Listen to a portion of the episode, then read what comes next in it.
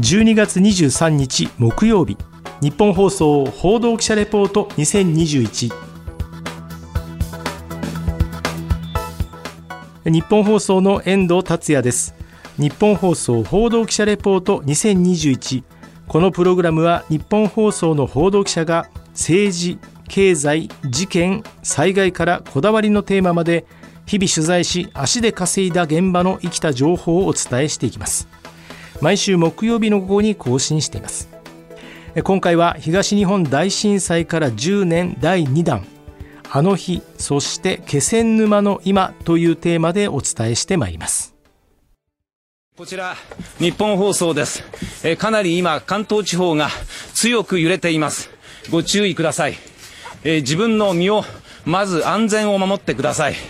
車を運転している方ハザードランプをつけてスピードを落として安全を確かめてください。え海岸近くの方は念のために津波を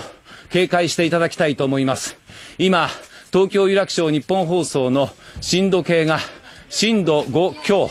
えー、宮城県が震度7、今宮城県が震度7、えー、そしてその他の地域でも東北地方は震度6弱を記録しています。関東地方でも東京有楽町日本放送のスタジオが震度5強を感じています。十分にご注意ください。車を運転している方、今路面がかなり揺れています。え、ハザードランプをつけてスピードを落として安全を確かめて、え、いただきたいと思います。えーえまだずっと揺れが続いています。身の回り、頭の上、何か落ちてくるようなものないでしょうか？気をつけてください。慌てて外に飛び出すと危険な場合もあります。自分の身の回り、状況をよく冷静になってご覧になってください。えー、まだ、ふわふわと嫌な感じで、東京地方、有楽町も揺れています。えー、岩手県などを中心にかなり大きな地震がありました。大津波警報が岩手県、宮城県、福島県に出ています。大津波警報が岩手県、宮城県、福島県に出ています。また関東地方でも、えー、波が高くなくても細い川に入ってくると大きくなる場合がありますので、えー、十分にご注意ください。海岸近くにいる方、十分にご注意ください。えー、今、詳しい情報、報道部宮崎優子デスクに伝えてもらいます。えー、最大震度が出ました。えー、震度7、宮城県北部で観測しています。えー、宮城県北部で震度7を観測しています。えー、その他、宮城県、福島県、岩手県の一部で震度6強、震度6強を観測しています。えー、東京有楽町の日本放送震度計では5強を、えー、5強を、えー、示しております。お聞きの放送は日本放送の東日本大震災発生時の生放送中の様子でした。この時間は午後版という上柳正彦アナウンサーがパーソナリティでアシスタントは山瀬まみさんが務めていらっしゃいました。私はこの時朝の報道情報番組高島秀武の朝ラジのチーフディレクターでした。その生放送を終えて翌週に使うインタビューの素材を編集するため6階にある編集室にこもっておりました。まず揺れた際には閉じ込められたら外に出られないということですぐにドアを開けまして、その後すぐに4階の報道フロアに駆けつけて何かできないかと考える間もなく、マイク、IC レコーダーなどの録音機材を持っておよそ1キロ離れた東京駅に走りました。東京駅の新幹線乗り換え口では余震が断続的に続いていたため、腰が抜けたのか座り込んでいる方も多くいらっしゃいました。さらに水道の配管が壊れたのか、天井から水が漏れておりまして、床がびしょびしょになっていました。当然のことながら新幹線も全面ストップ。そのアナウンスの音声などを録音し、トンボ帰りで日本放送まで走って帰りまして、そのままスタジオに飛び込んで東京駅の様子をレポートしたことを覚えています。その後はディレクターとしてそのまま災害特番担当のローテーションに入りまして、結果的に仕事を終えて帰ったのは翌日の夜、地震の発生からおよそ30時間生放送に対応しました。その後、情報収集が大変だという情報を耳にしたことから、日本放送でも使っていないラジオを集めて被災地の避難所に持っていこうという大号令のもと、リスナーの方々からたくさんのラジオを持ち込んでいただきました。私も地震発生からおよそ1ヶ月後、日本放送の大きなワゴンにたくさんのラジオを詰め込み、いくつかの避難所に配ってまいりました。その時は本当に感謝されました。今でもラジオ局の一人でよかった。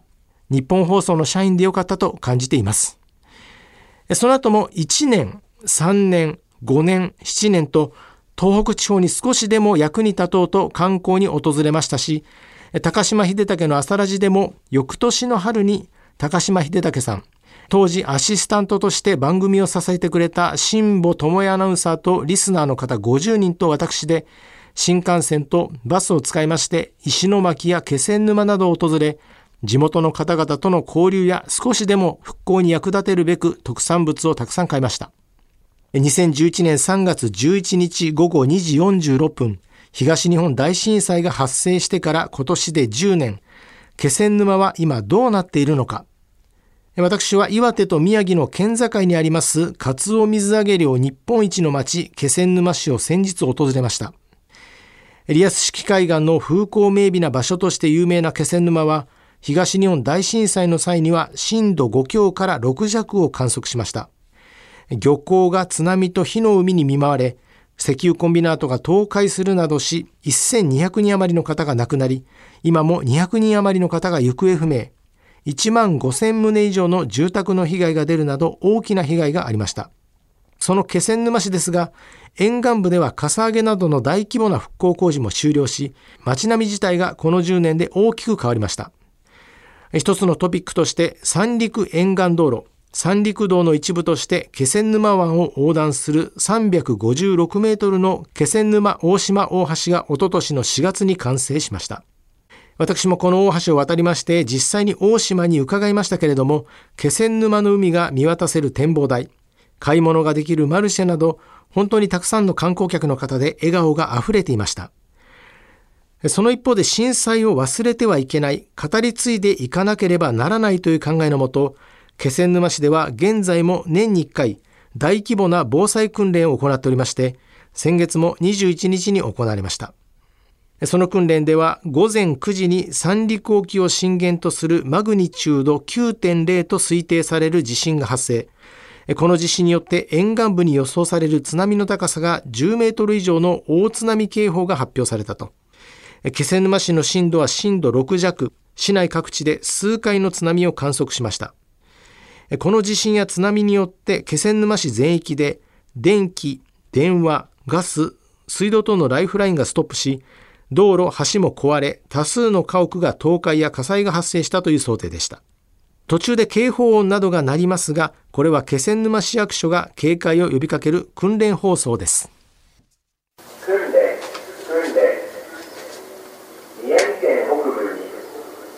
最大震度6弱のかなり強い地震がありました火の元の安全を確認してください今後の余震にも十分ご注意ください津波発生の恐れがありますので海岸には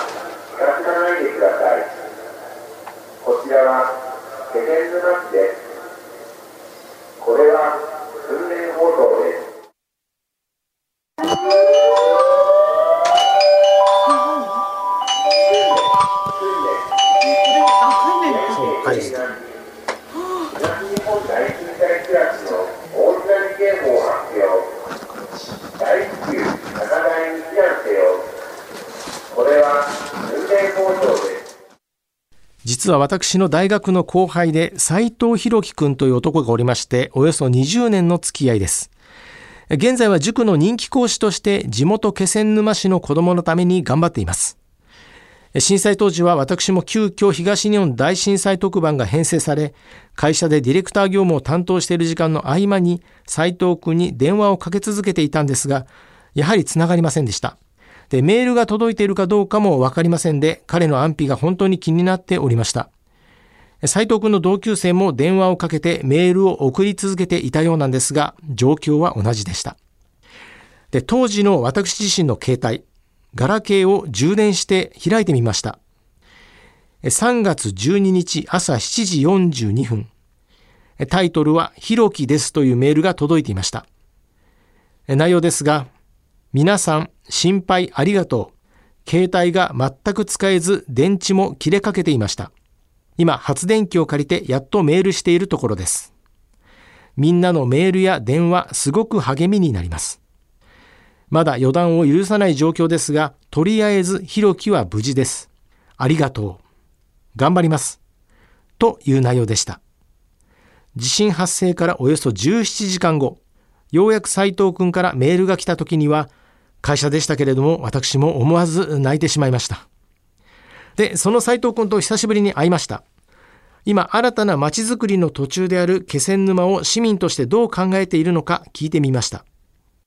10年経って人がやっぱり戻ってきてるんで今までだったらこう気仙沼から離れた人も10年って節目でどんどんこう元あったところに家とか建てたりとか元あったところで商売始めたりしてるんでやっぱりその元に戻りつつそこから新しいお店だったり施設だったりできて